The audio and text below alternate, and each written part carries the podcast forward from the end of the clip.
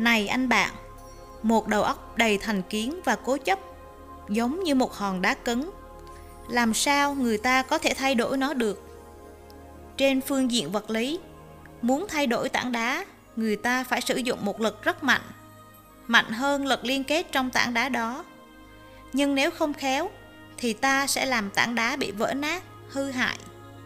Cũng như thế, trên phương diện tâm lý, phải mất nhiều khả năng hùng biện và thuyết phục mới khiến một người đầy thành kiến chịu xét lại. Dĩ nhiên, nếu không khéo léo, việc này chỉ là sự nhồi sọ hay tẩy não và rồi cũng không đem lại kết quả bao nhiêu. Một trí óc đầy thành kiến cũng như một sợi dây điện đi qua một điện trở, làm luồng điện không lưu thông được, bị tắc nghẽn và nóng lên. Một đầu óc lộn xộn, đầy thành kiến, không thể tiếp cận thông điệp mới, không thể nhìn thấy điều gì mới.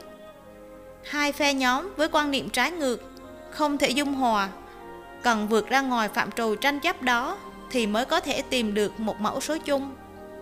Muốn vậy, họ phải có một cái tâm bình tĩnh, thoải mái và sáng suốt. Vì tâm có định thì mọi sự mới yên được.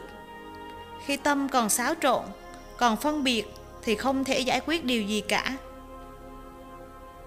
Có người nói rằng nhà phát minh thiên tài Thomas Edison không nhận mình là thiên tài, mà chỉ khiêm tốn nói rằng, các ý tưởng hay, lúc nào cũng ở quanh tôi.